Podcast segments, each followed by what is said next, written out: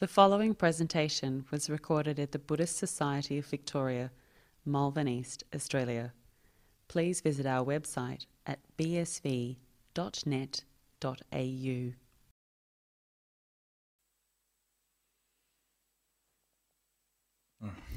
Okay, again, welcome and good morning. It's very nice to see. I'm guessing there's a few people tuning in. Uh, good to see many people that have uh, tuned in to this this morning.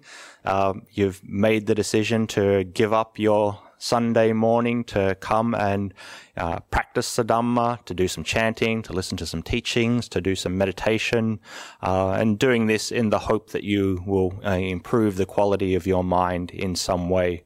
And, you know, to do this, to actually do this, to show up and to do these things, uh, it actually requires you, you know, putting forth some kind of effort putting forth some kind, you have some kind of desire that you want to do something uh, wholesome, you want to develop in the Dhamma, so you put forth the effort to do that. And so that's actually what I thought I'd like to talk about this morning.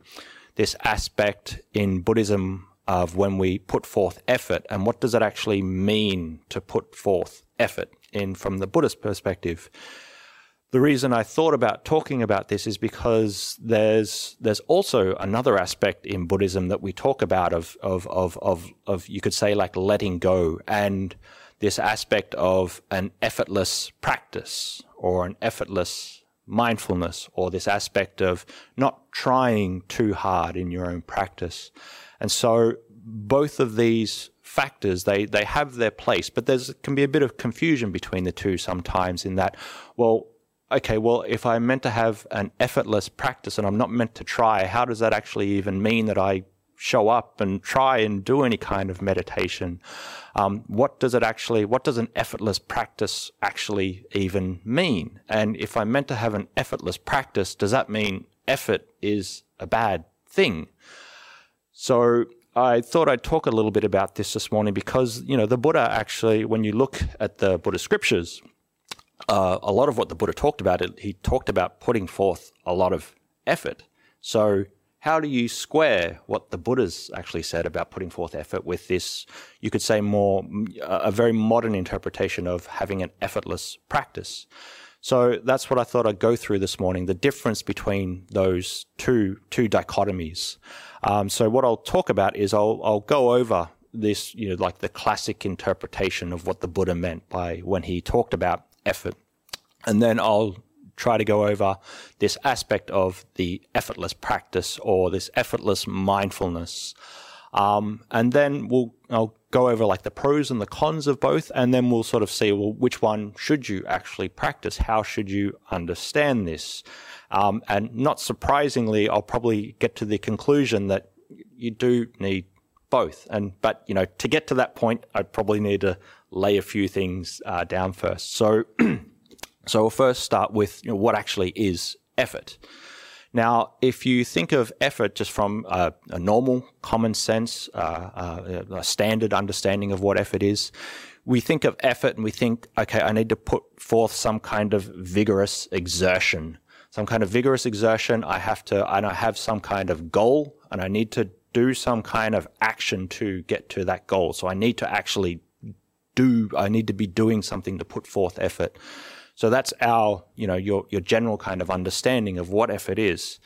But if you look at what the Buddha was talking about when he talked about effort, you looked into the, into the Pali Suttas. The, when the Buddha mentioned effort, he, the way he described it is through this Pali term we called virya. Now, virya means obviously it means effort, but it also means uh, diligence and energy, and uh, in a way like a, a, kind of striving.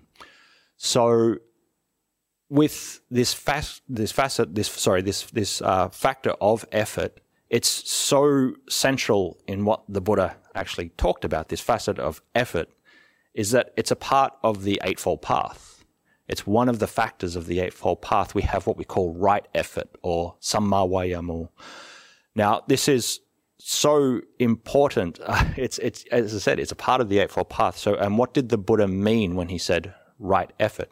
So, what right effort entails the Buddha said is something called the four right exertions. Now, that's we the four right exertions are we put forth effort to abandon any unskillful or unwholesome states in the mind. We put forth effort to prevent any unwholesome or unskillful states in the mind. That's the second one. The third one is we put forth effort to develop wholesome and skillful states in the mind. And the fourth one is that we put forth effort to maintain uh, the skillful and, skillful and, and wholesome states of the mind that we already have there. So you can see when the Buddha talked about effort, he talked about it in this way of that we need to abandon things that are unwholesome and to develop things that are wholesome. Another aspect of this, uh, the Buddha talked elsewhere in the sutras about about uh, effort. He talked about right effort being putting forth the effort to develop the other seven factors of the Eightfold Path. So he stated that one puts forth, you know, right effort is the abandoning of wrong view and the development of right view, the abandoning of wrong speech and the development of right speech, the abandoning of, you know, wrong, wrong mindfulness and the development of right mindfulness. So again, effort is something where we're abandoning something more unwholesome and developing something more wholesome.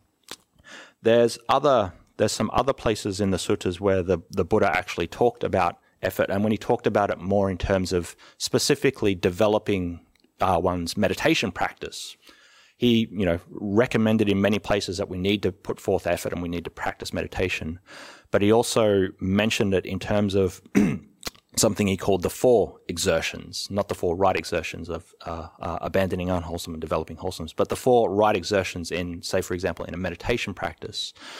The four exertions are one puts forth effort to uh, restrain one's senses. Uh, and also, one puts forth effort to abandon the defilements that are in the mind. Uh, the third one is one puts forth effort to cultivate the factors of the, the, the enlightenment factors. And one puts forth effort to, to uh, uh, uh, sustain and develop one's meditation object. So, say, for example, you're uh, focusing on the breath or something, you put forth effort to continually keep doing that. So, again, you can actually see that um, you can see that the Buddha was talking about, you know, abandoning something or abandoning something unwholesome and developing something wholesome there. And, you know, effort comes up, this concept of virya comes up in so many other different places in the Buddhist sutras. It comes up in the, in the seven factors of enlightenment. It comes up in the five, uh, five spiritual faculties. So, for example, you have, uh, saddha, you have faith, you have virya, you have effort, you have sati, mindfulness, you have samadhi, concentration, you have panya, wisdom. So it's one of the factors that you need to actually develop yourself spiritually. It also comes up in a place in somewhere else in the sutras where he talks about the the the four iddhipadas or the four bases for spiritual power. Um, and when he talked about these four bases of spiritual power, he you started off with something called chanda, now, chanda actually means like having like a will or having an intention and sort of like having a desire. So we need this kind of will and intention and desire to actually develop a basis for our practice. Then there's, you know, again, there's, there's virya, there's effort there. So you need that kind of desire. Uh, you need that will, you need that intention to develop wholesome qualities and abandon unwholesome qualities. And I think uh, there's, and the other four, the other two factors of the iddhipadas is as we uh, we have uh, something called citta, so we develop the capacity of understanding the mind, and uh, which is uh, you know analytic insight into the mind. So the last thing that I'll bring up about what the Buddha actually said about effort is it's something so important that it was the Buddha's very very last words the last words that, that came out of the Buddha's mouth were strive forth with diligence to understand the Dhamma. This, you know, so effort isn't just something that's sort of like tucked away somewhere in the Buddhist teachings. They're right there in the Eightfold Path, and they're like the very last words that the Buddha said was for us to strive, put forth effort, and to practice hard. So we can see that the Buddha talked about effort in terms of we actually do need to do practice. We need to practice hard. We need to strive. We need to abandon any unwholesome states that are in the mind and develop wholesome qualities. So if the Buddha recommended effort so much, where does this leave effortlessness? Where does this leave this aspect of, well, not sort of really trying hard? So now we'll move on to effortlessness. So, what do you think about when you think of effortlessness? Well, for me, I, I when I think of this concept, I, I, the first thing that comes to mind for me is this aspect of, say, for example, somebody who's like highly skilled and highly competent, or you could say like something. For an example, is like uh, like a, some a, a, brilliant concert pianist or something who's playing this very technical uh, concerto, and they're just sort of they're because they're so skilled at it, it just seems totally effortless for them. So that's one way we can understand effortlessness. Another way is you know, some of us may have experienced this is we're in we're in like a we're in the zone we're in like a flow state and the things that we're doing it doesn't seem like it's very hard um, and we're just sort of doing it doing it without any kind of effort. Now the other idea we have when we think of effortlessness is the literal definition of it. You just do nothing. You, you don't try, you're not putting forth any effort, you're literally just sitting there and putting forth no effort at all. And so I think uh, where a lot of people get confused about this aspect of effort and effortlessness in uh, in some kind of meditation practice is they they take effortlessness as the latter, that it is just doing nothing. But what I want to emphasize to you, it's actually more of the former two, where you become skilled and you become proficient at something. And then through that, then you become effortless. But really, okay, well, where does this term effortless practice come from? Or does this term effortless mindfulness actually comes from? It is more of a, you could say, it is a bit more of like a modern Buddhist interpretation of it. And especially when there was this, this culmination of many different kinds of spiritual practices, especially coming to the West and America and all these kinds of things in the sort of the counterculture of the 60s. There was this like culmination of many different practices from, from areas throughout Asia coming together at that point in time and many different people practicing these. So, for example, this facet of this, sorry, this, this idea of effortlessness, it came about through this culmination of not only Buddhist practices, but there's also uh, Hindu practices and Taoist practices as well. So, say, for example, in uh, Taoist practices, you have this concept of, of Wu Wei, which is this, you know, uh, you know, effortless action or this inactive action or this aspect of things are flowing in this natural sort of state that they are. You also had some of the the Hindu uh, meditation practices, Advaita that that actually uh, uh, uh, uh they're the kind of practices where you're trying to develop like a non-dual state of being, where you're noticing awareness for exactly just whatever it actually is, and that there's no sort of doer that's there doing the kind of meditation. um, and that was these kinds of practices were were sort of very popular in the culture. And then you had you had spiritual teachers, say for example, someone like uh, Krishnamurti was who was very famous and very influential, and he taught. Uh, this aspect of developing a spiritual practice through like choiceless awareness, where we're just where we we're not really trying, we're just noticing everything it, that is as it is. So there's the, the, the Taoist and there's the, the Hindu sort of influence in that kind of teaching. But then there's also the actual Buddhist uh, influence in that teaching, sort of, you know, popularized in the, like in the early 60s through Zen practices.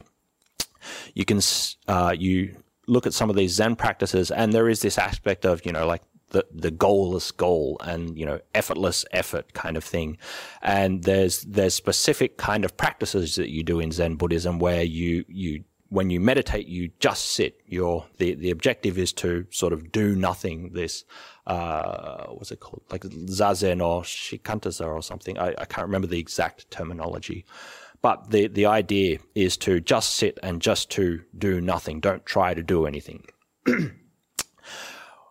so that was what really came in in the sort of the, like the counterculture of the 60s that sort of built this really this idea for us. But where it's i think where it's really sort of ramped up these days is actually through a lot of the tibetan practices the Tibet, like the Tibetan Dzogchen practices, a lot of people have become very enamored with this, and uh, there's been a lot of, you could say, modern masters that have that have actually emphasized this, and it's sort of been brought to the West uh, a lot. Uh, you could look at teachers like uh, Tibetan Dzogchen teachers like uh, Tulku Urgyen Rinpoche, who taught, who teach this way of what he calls uh, direct mindfulness. That there's a difference between direct mindfulness and effortless mindfulness. Is it direct or? Oh, let's just call it direct mindfulness for now. So um, he's saying that there's a difference between those two things. Now, what the Dzogchen practices they emphasize is that you can actually start off with these like direct mindfulness practices, but you eventually you need to move into these effortless mindfulness practices. Um, and if you can actually start off with effortless mindfulness practices, and it gives you all the all the benefits of direct mindfulness, but you know it's it's even better. So, well, what? Okay, I've gone through all that. So, what actually is what actually is this kind of practice? So, like a direct, you could say like a direct mindfulness practice is probably the one that you're most you, you, you that you that you're probably practicing now that you're most familiar with a direct mindfulness practice is this aspect where you, you know, you, you set yourself up, you keep your awareness focused on a particular kind of object, say, for example, the breath or the sensations in the body, um, or the thoughts that come and go.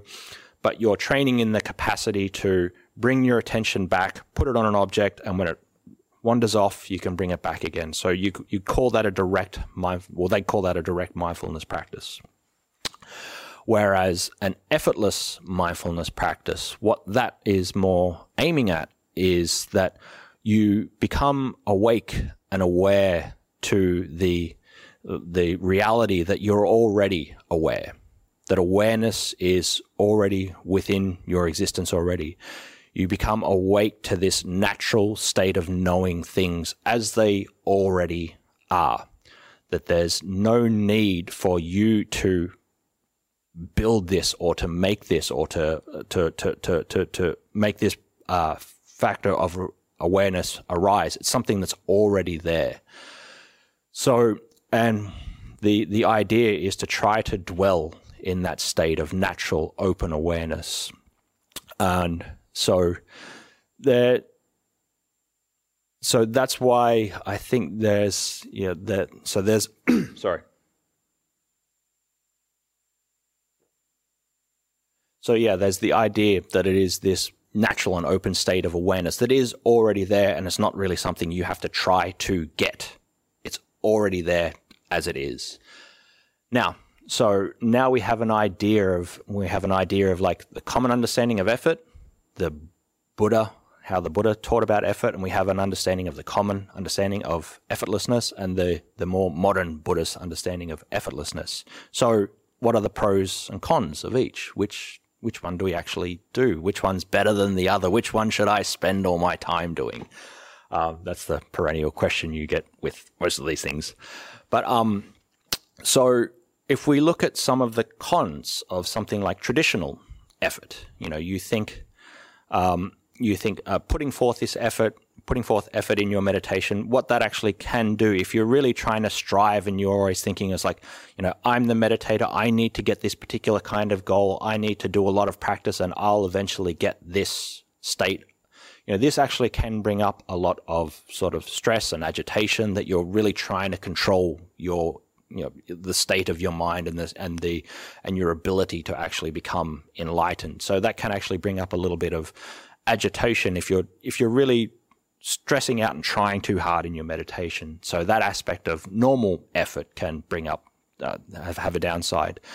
Likewise, sometimes with the Buddhist conceptualization, the, the actual Buddhist conceptualization of abandoning unwholesome states and developing wholesome states, what that can bring up sometimes is this this this sort of feeling, this idea of like, oh, okay, so I have to abandon unwholesome states and I have to develop wholesome states. But I just keep having all these unwholesome states of mind come up. They're all, they're always, they just keep coming over and it's really, really hard to develop wholesome states of mind. So you can feel a little bit despondent or feel like you're a bad person kind of thing and, and feel like, well, I'm not really a good person because I can't develop all these like wondrously beautiful states of mind. So it, it can bring up a bit of a sense of despondency about that if you sort of, you know, grasp the snake, uh, grasp the snake by the tail in the wrong way. So that's you could say that's like the the downsides of the the traditional understanding of effort and putting forth a lot of effort. But likewise with this the the the effortless practices as well. There's a downside to those as well. And I think one of the main downsides is is because they they are the, this kind of effortless mindfulness practice. It is very appealing because it's like, well, I don't have to really try. I can just whatever I'm doing, I can just practice with that. And whatever I'm doing, I can, you know, everything in my life is actually meditation. And having this idea that to, to, to, to move towards enlightenment or to develop my mind, this is just a form of grasping. This is a form of attachment. This is a form of clinging. And this is not what I want to do. And so I think that's where that that is a bit of a problem for, say, for example, new meditators and inter, and even intermediate meditators, is that they really grasp that the wrong way. In that, while that is right, that is is kind of you know you don't want to have this kind of meditator ego of like I'm controlling my meditation, I'm being the meditator. You also don't want to be so ungraspy and so unclingy that you just don't actually do any practice and that you think everything within your experience is, you know, I, I, don't have to do any kind of formal practice. I can just be mindful in every every situation, and because that mindfulness is within me at every moment, I think you know that's a sort of a a, a trap that you can fall into if you think that you don't need to put forth any effort then you don't actually develop to the level that you could. If you think, well, I don't need to try and I don't need to put forth any effort, you will you, you'll just sort of like coast along. Whereas if you have this idea that I need to put forth effort in my practice, there's always this constant thing in the back of your mind of like, okay, I'm not there yet. I can I can do this better. I can improve. I can improve my mind a little bit more. I think though the most kind of, from what I what I see at least, is the most pernicious thing about the this aspect of effortless mindfulness that people grasp wrongly, is that it can give, as I said, beginning meditators and even intermediate meditators a false sense of confidence about what they're actually doing and what they're actually experiencing. And what do I mean by that? Well, you know, we hear about some of these teachings and we, uh, we hear about these kinds of states of mind and we think, you know, we get a, a decent understanding of it. And then we think, well, that's what I'm going to practice. And so what you end up doing is instead of actually achieving those states first and realizing those states first, you get an idea about those states. And then all you end up doing is thinking yourself into that state you think that you're being open and mindful and you're knowing things as they are, but really you're just labeling your experience. You're thinking yourself into a particular kind of label of how your experience actually is instead of actually being that experience. The, you know, the, the, the analogy that sort of comes to mind is that somebody that's like totally broke. They've got no money at all, but they just say, oh, I'm, I'm a, I'm a multi-millionaire. I'm, I'm I'm totally rich. I've got so much money. This is, you know, this is fine. Somebody that's broke and that thinks that they're a multimillionaire, it's one, they're delusional about the actual state of their existence, their reality as it is. But the problem as well is that this person will never try to get any more money. They think they're a millionaire already. You can believe that, it's fine but it's not reality and you won't actually get to the state where you actually want to. So it's a similar kind of thing with this, these kinds of effortless mindfulness practices. Not to say that there's anything wrong with them and the people that are teaching them are anything wrong. It's, it's just more that we can grasp these things the wrong way. So, which one should you practice then? Uh, um, you know, both of them, both effort and effortlessness, they, they have their their pros and they both have their cons. So, which one should you actually practice? What I would recommend, just straight out of the gate, if is that one, you need a balance, you need a balance between these two practices. But if you're going to err on one side of the other, err on the side of actually putting forth more effort. It's you won't fall as into as many pitfalls. And but so why do I say err on the side of putting forth more effort? Well, I really do think that you can't get to an effortless state without putting forth effort. You can't really experience what this effortless mindfulness state is without actually putting forth some effort before. Like I said before about what do I think effortless is, effortlessness is, I gave the uh, analogy of a, like a concert pianist. This is somebody who's highly skilled at something and who's trained a lot, and they're making something so beautiful and so technical that it seems so effortless for them this is what I think more we should be aiming towards, besides the kind of effortlessness, I just don't do anything. Now, and the way I think about this is that, and I'm sure I'm not the first person that's actually given this analogy, but the, this this uh, this dichotomy between effort and effortlessness is like it's like uh, effortlessness is like coasting on a push bike, and effort is like pedaling the push bike. Now, if we think about that in that way, then then how do we actually get to the point where we can coast, where we can be effortless? You have to pedal, pedal the bike. But before that, what do you have to do before you can pedal the bike? You have to get on the bike. You have to learn to sit on the bike. You have to learn to balance on the bike you have to learn to put your hands on the handlebars this way and you need to be able to like direct it in the right way. You have to be able to learn to pedal. So then when you can do that, then you learn to pedal. You learn to build up momentum. You build up momentum. And then when you become proficient at that, you can coast. So effort and effortlessness in your meditation practice, it's similar to that in that, you know, you you have to put forth some kind of effort to get to that point of effortlessness. But it's not like you should just do one or the other. You can't, with, you know, when you ride a bike, you can't just sit on the bike.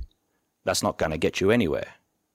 You can't just pedal, pedal viciously everywhere you go. Like you're going to end up like smashing into things and, and running out of energy and all these kinds of things. But likewise, you can't just sit on the bike and expect to coast you've got to put forth some effort first.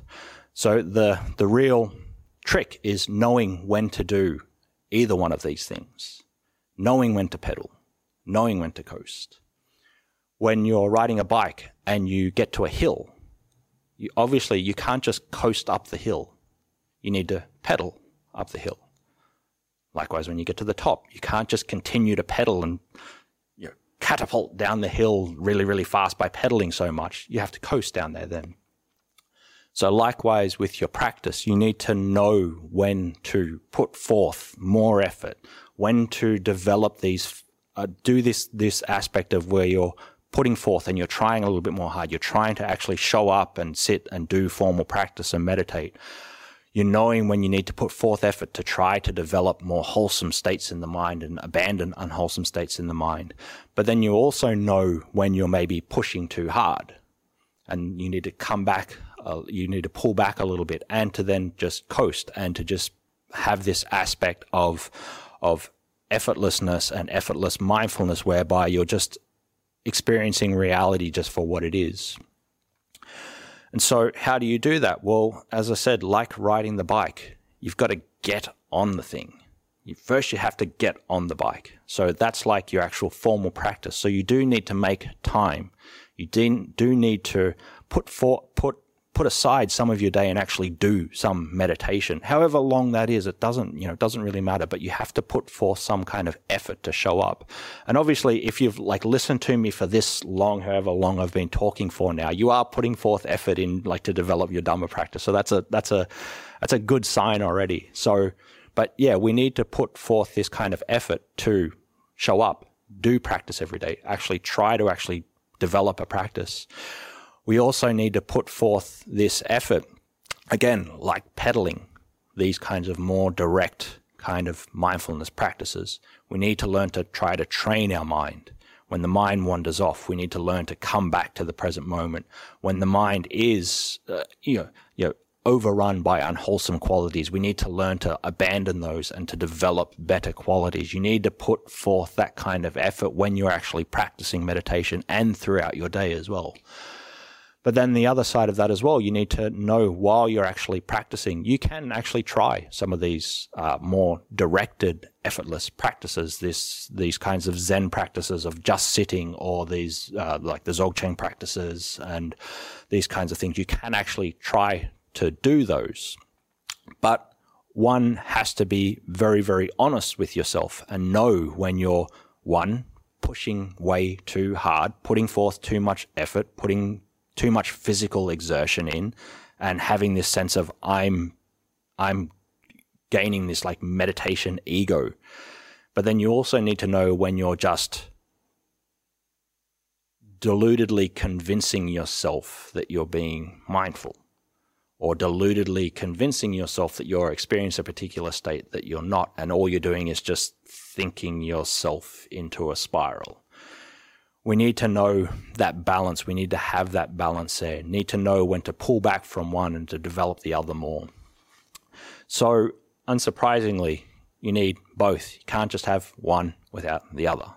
Um, so, maybe you know, hopefully, hopefully that's made some sense for you today. Hopefully, um, that's made uh, made it a little bit clearer in that the Buddha really did recommend for us to put forth effort. And what did the Buddha say effort was? The Buddha said effort is developing wholesome states in the mind and abandoning unwholesome states in the mind, and that we do really need to do our practice. Uh, but this effortless mindfulness and these effortless practices are this state of knowing knowing things for just as they are and being awake and aware and you know, getting out of the way of our own practice. But to get to that point, we really do need to, to, to get to that point of effortlessness, we need to put forth kind of, to put forth an effort to get there. And to do this, it's, this whole process is a balancing act in itself. It's something that takes a long time. It's something we have to continually keep doing. This practice of finding a balance between effort and effortlessness. This is a long term practice. So continue to do it, continue to put forth effort into finding effortlessness. And that may do for now. Thank you very much, Ajahn. I'm sure we'll get some questions about effort coming yeah. up as a response. I'll, in the meantime, I'll go through the questions that yeah, have appeared sure, for sure. at various times this morning already. The first question, I'm just going to paraphrase a little mm. bit here. Mm. Um, someone says they're doing walking meditation and using Buddhu, mm. I think Buddho, Buddho, Buddho while they're yeah. um, uh, sitting hmm. and meditating, but they say, My mind is still wandering. Yep. Is it okay at such times just to chant Itipiso hmm. instead? Yeah, yeah, for sure. Uh, when you're walking meditation, it is uh, because it is more of a coarse activity and coarse in the way of that you've got your eyes open. There's there's there's things coming at you from different places in the world. so it is maybe a little bit harder to actually to actually keep your mind on just maybe one thing like Buddho. So yeah, you can do itipiso, you can do like longer chants, um, itipiso, bhagawa, as you're just walking up and down and repeating that over and over whatever you find is helpful for you to keep your mind again on those wholesome qualities and abandon unwholesome qualities, whatever is uh, helping you to do that, then it's it's totally fine to do that. you'll get, say, for example, a lot of monks. This is actually what we we do a lot, especially in our, you know, in the first you know, many years of our practice. Uh, we might use walking meditation where we will try to memorize these longer chants and go through these chants while we're doing walking meditation as a way to really rein, you know, rein our mind in and using something that is because we're walking and because we're you know, exposed to more things in the world, we're using something that's a bit more, uh, you could say, like labor intensive to actually to keep our mind on on on you know on our on our object. So it's totally fine to do that. It's uh, when you're walking, it's totally fine to do the Buddho. It's totally fine to do Itipiso. You can even do longer. You can do the uh, recollection of the Buddha, recollection of the Dhamma, recollection of the Sangha. You can uh, chant, uh, you know, the Metta Sutta or anything like that. Any anything like that is fine as long as you're trying to you know, restrain the mind and bring it back in. Thank you, Ajahn. Uh, the same person has uh, just put in a second question here. There was a term in here I'm not quite sure about. Mm. Um, the question is essentially I tend to listen to Dhamma talks from 2 to 3 a.m. Yep. Uh, do I break my Naesakchik? Nesajik. Oh, Nesajik. If I find that is helpful to look through my daily life and try to improve myself. Yeah, yeah. Uh, so uh, just for terminology's sake, Nesachik, um, likely a likely a Thai person, maybe. Uh, don't don't know. Hard to say. Nesachik. It's uh, uh, it's a Thai term that that means staying awake all night practicing meditation. Um, uh, it's it's it's one thing. Say, for example, in the Ajahn Chah tradition, we had the uh, we we we try to develop that aspect of maybe one night out of the week, stay awake all night practicing Dhamma. Um, and so yeah, there's there's no problem with actually using something like listening to a Dhamma talk between you know two and three or whenever it actually is to you know to keep ourselves a little bit more awake and alert and to you know give us something to in a way like like hold on to and, and keep us awake in sometimes because the the period between like you know one to like three in the morning it's it's brutal. It's uh, that's the worst time because your body's just meant to be asleep so you can find different ways to actually um, uh, keep yourself awake, keep yourself alert, and you know this is you know this is actually like it's something that you you can do, and if you use it and you find it useful, yeah, then it's then it's, it's totally fine to do. You can listen to talks, you can chant, you can do all these kinds of things, and you don't break you don't break the nesachik. So yeah, whatever works. Thank you, Ajahn. Um, the next question is: I'm retired mm. with no dependents. Mm I'm poor, mm. but shouldn't need to work anymore. Mm. Don't need to work anymore. Is it acceptable to just focus on my practice now without feeling the need to advocate for others or to try to help sol- solve world problems? Mm. Again, like you need both. You know, you need to. You need. You can't just go.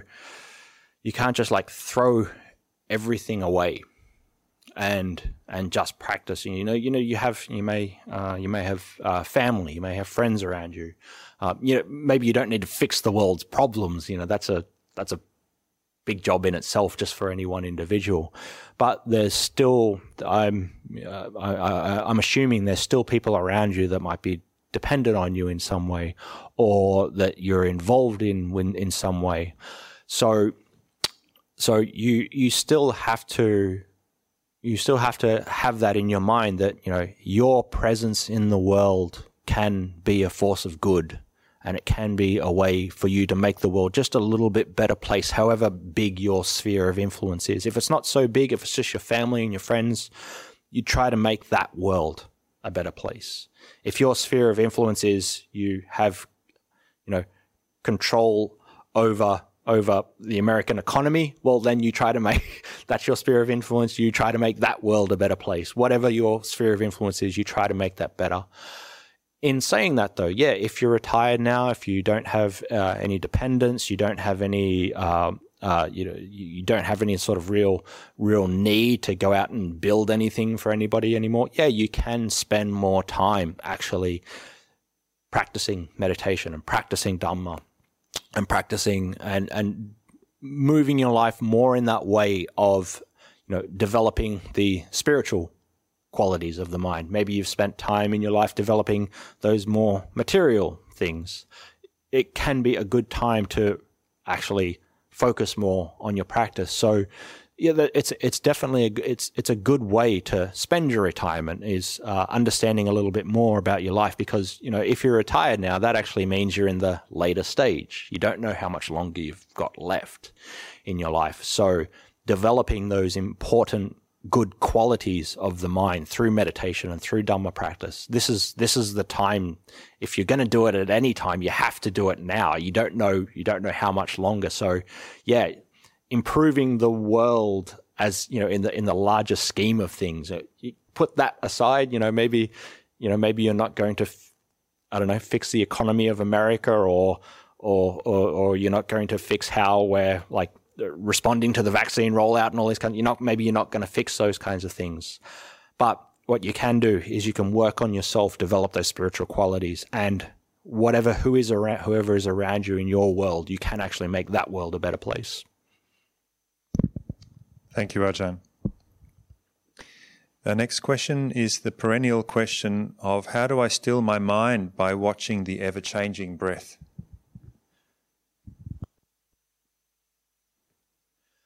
It's again, it's a process. It's a process. It's something that you have to put forth effort to do. You have to continually try to do it. It's like it's like any it's like any skill that you develop. It's something you need to practice at. You need to keep trying. You need to keep forth putting forth effort in. But again, you don't want to do it to the point of where you're trying to. Okay, I I have to focus on the breath, and if I focus, if I lose my focus, I'm a bad person, and and you know this isn't working out. Why is my mind always still uh, agitated and all these kinds of things? You don't want to do that. You don't want to. Uh, you want to have that aspect where you're practicing and you're trying to stay focused on the breath, but you're very relaxed. You're very, um, you're just accepting whatever, whatever, um, whatever is at that point in time. The breath is always ever changing. The mind is always ever changing. The moods and the motions that you have is always ever changing. So we try to be relaxed and notice this process. And, but we don't try to control it so much. We don't try to force our way into thinking, okay, well, I, you know, I have to stay focused on the breath so I can get samadhi, so I can become enlightened, so I can, you know, be free from all suffering. And if I don't do this thing, then I become, then I'm a bad person with a bad mind. It's, it's not like that. Again, just have to be relaxed. You have to be, um, just notice that this is a process that's already happening and try to keep your awareness on that. So, again, put forth effort, but be relaxed when you do it. Thank you, Ajahn. Uh, next question uh, How should one respond to an elderly parent in their 80s mm. who is consumed by anger, regret, mm. and mm. hatred, mm. and sadly has been so for mm. most of their life? Mm. Yeah. It's a difficult one. Like, when people are sort of ingrained in a particular kind of way um, and have spent their life doing that, like it's, you know, the longer one develops a particular kind of habit, the harder that habit is to break. The more one ingrains some sort of aspect of their personality, then it's harder for them to break. So, can you change this person? It's you know it's really hard. It's really actually hard to uh, to actually change them, and, and all of a sudden just say something you know magical and wondrous to them, where they they're not you know angry, they're not they're not they don't have these kinds of regrets, they don't have these kinds of things because it's it's such an ingrained process. But the thing that we can control and we have some autonomy over is our response to them, our response to their anger, our response to their regret. If we continue to try to be patient with them, we continue to try to forgive them, we continue to try to show kindness to them, even though they are in the midst of that anger and regret, then hopefully this will rub off the, rub off on them in some way. It's so hard to actually do this because it sort of seems like they're maybe not receptive to it. But you have to remember they're they're potentially they're acting in this way is because they're having so much suffering. Something about their life has sort of like propelled them this way and they're actually they're suffering a lot. And maybe they view the world as a as a harsh or unfair kind of place.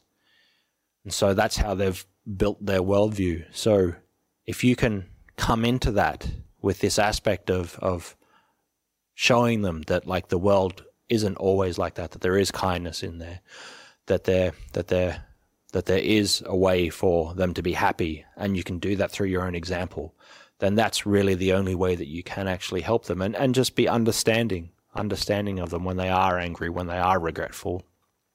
You be understanding of that situation because they're responding in this way because they have some kind of suffering. And if we can, we can, if we can see that they're suffering, then we can respond to them better. If we just think, ah, they're just like this and they'll never change, and you know, you know, I, you know, I, I, wish I wish they didn't complain all the time. I wish they weren't so critical and cranky and grumpy, and uh, they're such a bore to be around. Uh, then they're going to get worse. But if we have that aspect of that that we develop that faculty where we are being kind and considerate to them, then you know that will make their life a little bit better. Maybe they do have that view that everything in life is unfair and it's terrible and all these kinds of things. But the thing that you can do is show them that it's not always like that. If you can show them that it's not always like that through your own kindness, then you've done whatever you can do. Thank you, Ajahn. Uh, next question um, How can lay people who want to achieve liberation in this lifetime mm. benefit from effortless practice despite the demands of everyday living? Is it even possible? Uh, sorry, can you just repeat Hmm. How can lay people who want to achieve liberation in this lifetime yeah. benefit from effortless practice right, okay, yep. despite the demands yeah. of everyday living. Yeah, is, yeah, is this even possible? Yeah, yeah. Yeah, so it is it is possible. Again, uh, as I said in the talk, you need to develop the balance between the two. Uh, if you're a layperson and you want like liberation in this life, it's it's a this is a this is a, a good goal to uh, go towards. Uh, so again, but you need that kind of effort to want to move towards this thing. Now, but if you are a layperson, you have many responsibilities, you have many duties, you have uh, a lot of things going on. This is where we can uh, use this uh, this this practice of of effortless mindfulness uh, and that effortless practice of trying to at least like when we come back when we're when we're sorry when we're doing activities and doing all these things that we're involved in, we're trying to come back and realize that things just are as they are.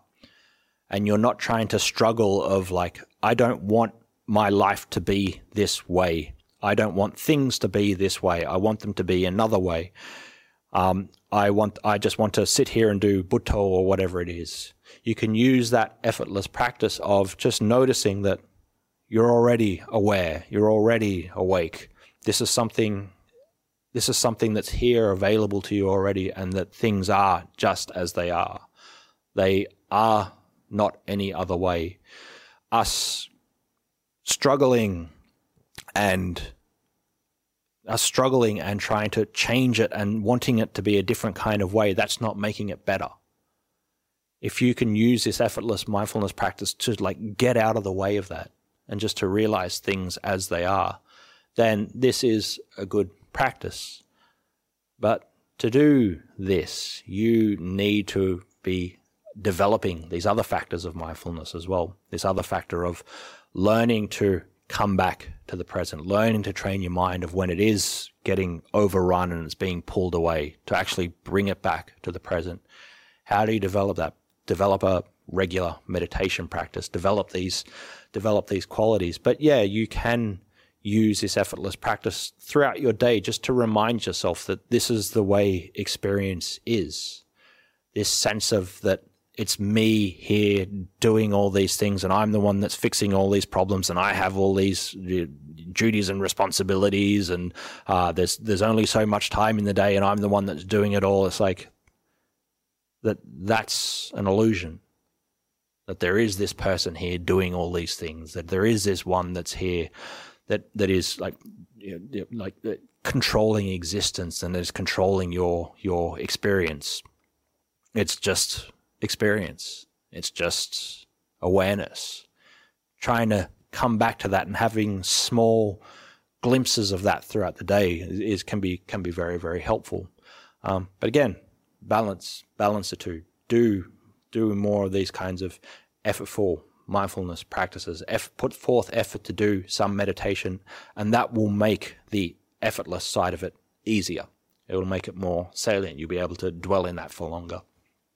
Hopefully, that answers the question. Thank you, Ajahn.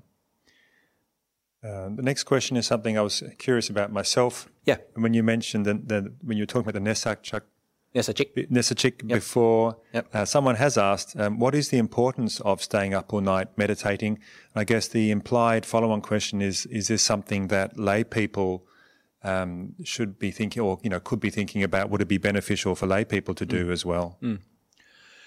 Well, it, it actually gets exactly to the, the theme of the talk today of, of putting forth effort.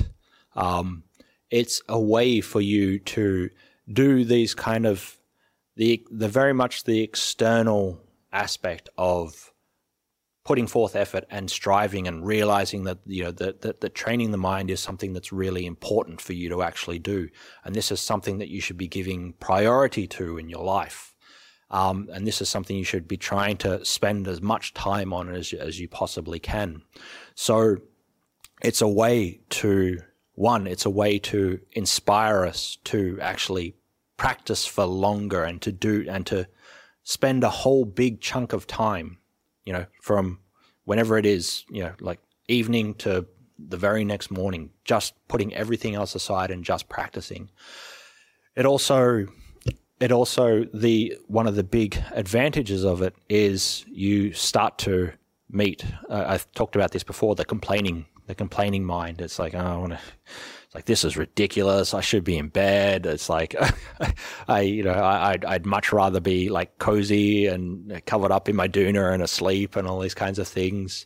Um, what's this actually doing for me? It's like it's not doing anything. I'm, my mind isn't calm. This is this is a stupid practice. I'm just awake and I'm, but all I'm doing is just trying to stop from falling over and I'm trying to stop from like falling out of my chair or whatever it is. So what you're actually developing, though. It's not necessarily that you're going to sit all night, you're going to sit for six hours, and you're just going to be in the bliss of samadhi the whole time. It's it's not like that. It's, it's a lot of the times it's very very far from it. But what you're actually doing is you're developing other qualities that are very very important. You're developing patience. You're developing endurance. You're developing effort. You're developing this this this quality of developing wisdom of that that you know that things just come and go and it doesn't really matter how you feel. You just have to keep going through it. So it's not specifically just about the this is something that will make your mind calm and peaceful. You develop all these other really really good qualities as well. You uh, develop diligence. Uh, you develop this aspect of uh, you know it's it's a common question we get all the time John, what happens? I sit meditation and I fall asleep. This is the pra- this is the practice that you do. If you it's like okay, you really want to like go against that thing, do this. Go like stay try to stay awake all night. Just do it for one night and see what happens. See how you can push against that. See what kind of techniques that you can use yourself that helps you push against this practice of you know constantly falling asleep. What works for you? What are these? What are these? what are these what are these kinds of skills that you can use to stop yourself from uh, lethargy and falling asleep and also it can you know, really can give you a sense of confidence as well of like wow I've I've given up a whole night a whole night to actually practice It can be very inspiring for you. It can be, and it can be something that you, you know, look forward to uh, and, and, and make it make it a part of your practice. So yeah, you as a layperson, you definitely can practice these things. Um, Ajahn Chah would would recommend you know that the lay people they come and they practice meditation for the night. Obviously, make sure you don't have too much on the next day, or you know it's not like you have to like you know finish your all night meditation thing and you have to drive a train or something like that. Like don't don't do it then. Obviously, do it on a day where you sort of have the rest of the day off. Um, and the big thing about it is, is like you see if it works for you. Um, some people it works really well for. They um, they practice these all night all night sits or all night staying awake all night, and it really does bring up an energy, and it can it can actually make you drop into these very nice and very calm states where you can sit for very very long periods of time because there's there's nothing else happening. Um, and or you or you can see it's like well actually you know this is something that doesn't work for me. Staying awake for very, very long periods doesn't work for me. But you have to try it first. You have to actually do this thing first and not just do it once or twice. You have to do it a lot. And then you can go, well, this is something that worked for me. This doesn't. because I guarantee the first time you do it, you're going to fall asleep. You're going to do all these things. It's like, oh, this doesn't work for me. It's no good. It's no, no, no, no, no. You, again, you haven't put forth enough effort yet put forth the effort first and then to see actually if it does work for you. So it is it is a very good very good practice to do. Thank you, Ajahn. I think we're up to our last question. Mm. Uh, oh no, some more have come in. Okay. They're they're, flood, they're flooding in. Flooding in, good. Uh, well, we've got about 15 minutes left in the session, so yep. we'll see how many we can get through. Next question is uh, Dear Ajahn, I have been trying to do breathing meditation for over a year, mm. but my mind is still wandering. Mm. I feel like I'm wasting time. Mm. What should I do? Um, if you really are just doing that one and only practice, and that's all you're doing in your meditation, and you you feel like you're not getting anywhere, uh, there's there's two actually there's two things to this you might feel like you're not getting anywhere, but you actually are. And you just don't notice it because you've been doing it over a long period of time. You don't really notice you don't really notice this kind of how much your mind actually has changed or how much your skill in watching the breath actually has changed in the course of that year because it's like it's like you know like it's like watching watching yourself grow you don't really notice watching yourself grow but if you think about okay, what was, you know, if it was a child, oh, how big was he last year? It's like you can see when you think back to a year before, you know, actually he has grown, or myself, I've grown, or whatever. So it's not that you're wasting your time. You actually you are developing in some way, but maybe you're just not noticing it as much. Um, so you know you can sort of stick with it, and you know eventually it, it will it will get better the other side of that as well, if, if you if you have just been doing this one practice, that doesn't mean that you can't try other practices as well you can try you know some of the different practices I talked about today, the different kind of uh, the different kind of effortless mindfulness practices. You can try the other kind of more direct mindfulness practices, i.e., you know, you can do uh, like uh, different kinds of con- contemplative practices. You can do like mantra meditation. You can do uh, metta meditation, uh, loving kindness meditation, and things like that. you can change it up a little bit and try to see if something works a little bit better or or it doesn't. Um, you can change it up a little bit. Just you know, uh, my, my own my own sort of story is like when I when I first started meditating, uh, like everybody else, started with these more like direct mindfulness practices, and you know, I started learning to watch the breath. Um, and it's like, oh, great, this is good. Tried it a few times. Uh, after a little while, uh, this isn't really working. This isn't, you know, this, this is when I first started. This isn't really working. I'll try this other practice. I'll try this other practice. I'll try this other practice. I did that for maybe like the next six years, changing different practices. And then all of a sudden it's like, oh, okay, I'll go back to the breath a little bit more now. It's like, oh, yeah, hang on, that works.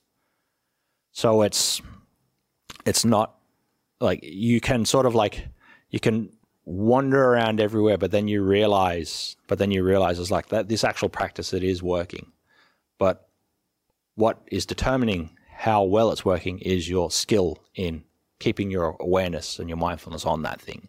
It's not about the actual object that you're using, but it's about your skill of mindfulness that you're actually developing. So, eh, however you develop it, however the kind of whatever object that you're actually putting that on, this is the skill you have to develop. And if you keep with the breath, you know, you're you keep with the breath and use that as like as your foundation, then you know you can't really go wrong. You know, you'll always it's always something that you can always come back to. So again, don't think that you're not progressing. If you really sort of are honest with yourself and look back over the course of time, you will see that you've developed in some way. But then also, yeah, you can try these other things, but really the quality of mind that you want to be uh, developing that quality of, of mindfulness and concentration, they're the things that are the most important, and the object doesn't really matter so much. Okay, thank you, Ajahn. Um, so I'll just find this next question. Yep.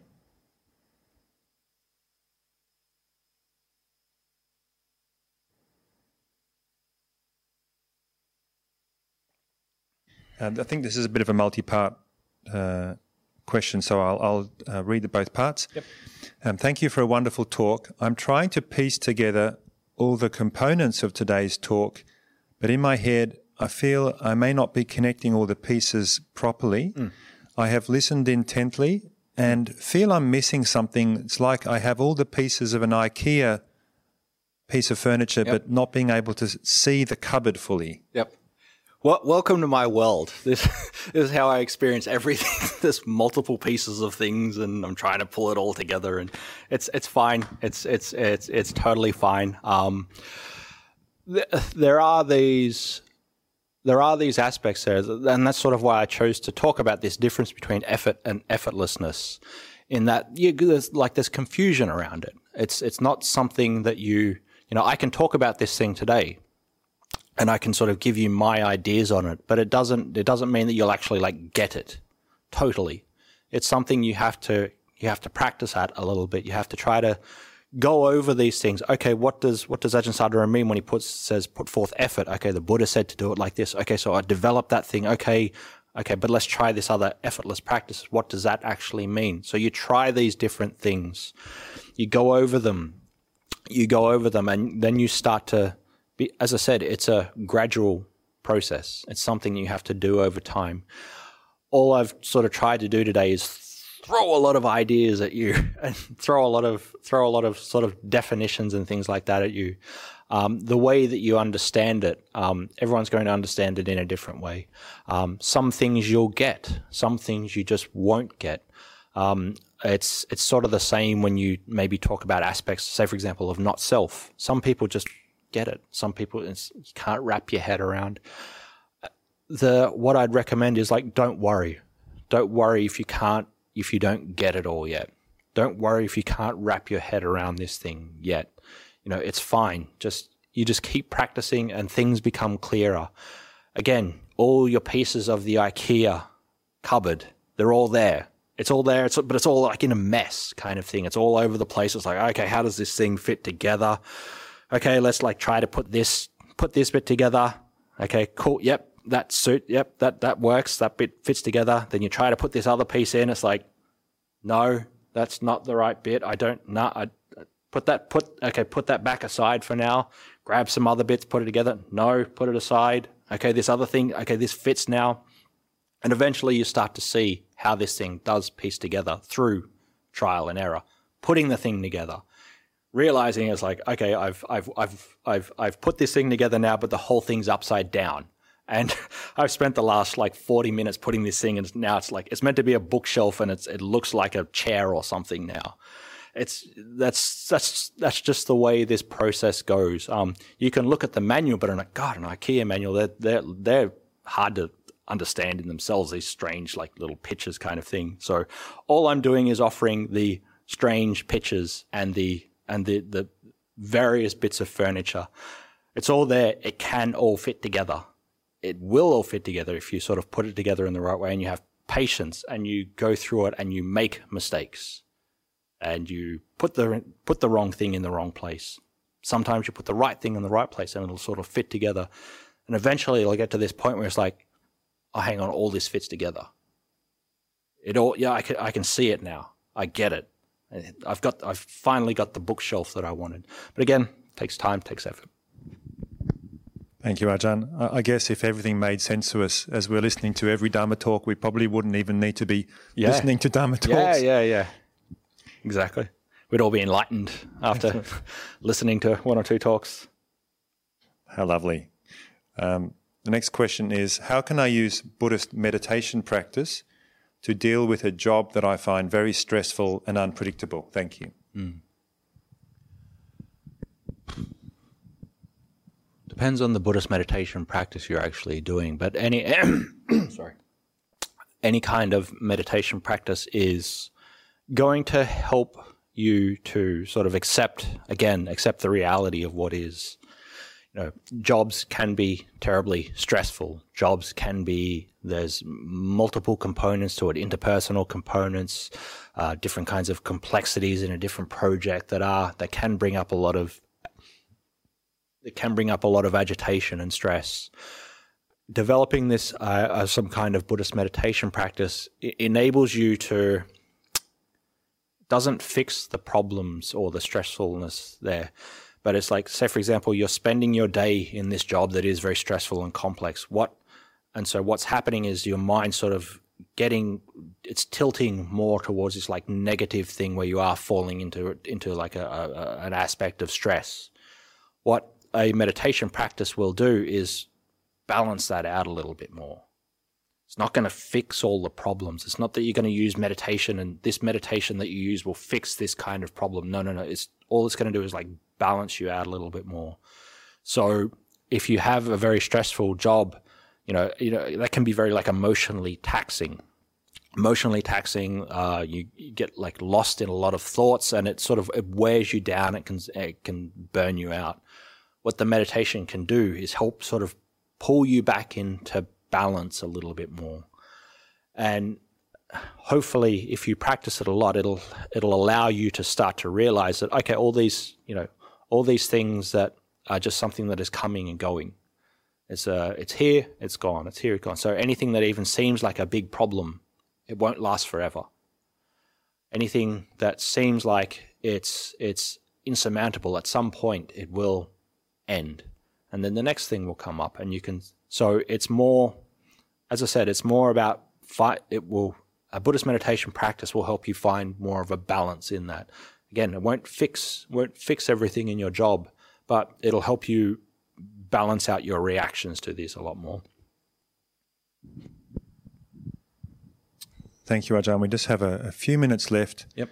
Um, so the final question it may not be, it may be difficult to answer in a few minutes, but um, it's a related question to the last one. How can I use my Buddhist meditation practice to relate more kindly and confidently with other people? I often find interpersonal communication difficult. Mm-hmm. There's like there's a few different aspects of that. Like say for example, a Buddhist if you're if you're doing a practice where you're like actively trying to develop what we call the four Brahma Viharas. The uh, uh, uh, you're developing loving kindness, compassion, altruistic joy to in others in, in others' goodness and equanimity. This can really help you, you know, connect with other people because you're developing these these these these positive faculties of kindness and compassion within your own mind. But for me, something that's that's really been helpful is that is that through a meditation practice, you learn again, you learn to get out of your own way. When we interact with people, we always have this kind of feeling of like, uh, how how are they judging me? How how's their response actually happening when I'm when I'm when I'm speaking? How like what does my you know what's my sort of body doing at this point in time? If I say this thing, it's it's gonna it's gonna say something bad to them, so I'll just not say anything. Actually, and so you're always sort of like forward thinking and you know thinking on top of the thinking about how somebody's thinking about you. So what actual what an actual meditation practice can help you do is just get out of the way of that and you just sort of accept things for as as they are. Instead of being off into the future of thinking about what they're thinking about you can actually just be there with the person. You can be there and whatever sort of arises at that point in time you can fully pay attention to them you can fully listen to them and you can really actually connect with them in that way because you've developed that faculty of being in the present moment and letting go of these aspects of of of the, uh, the, the sort of responses that you're having. So you can connect with them a lot more because you're just there with them. You're not there thinking about oh, what's this person thinking of me? What are they, you know, uh, uh, do they think I'm smart? Do they think I'm stupid? Do they like me? Do they not like me? You can just naturally be in this state with this person. And this is, this is for me, this was like the most important thing. It's like it's not about me being, you know, me having more metta for them, and me being kinder to them, and me being a more, you know, lovely person. Is no, uh, I, you know, I, I, I can, I can generally, I, I'm not a great person, but actually just being the person that I am with them and being there in that moment with them and getting out of the way of that and actually listening to them and really actually connecting with them at that point, whatever way that is that is something that's very, very freeing within itself. So this is how you're, uh, and there's many different other ways that we probably don't really have time for at the moment. But I'd say, as I said, the big thing for me is just that you know you you really are there with the person when you're dealing with them, and you're not somewhere else.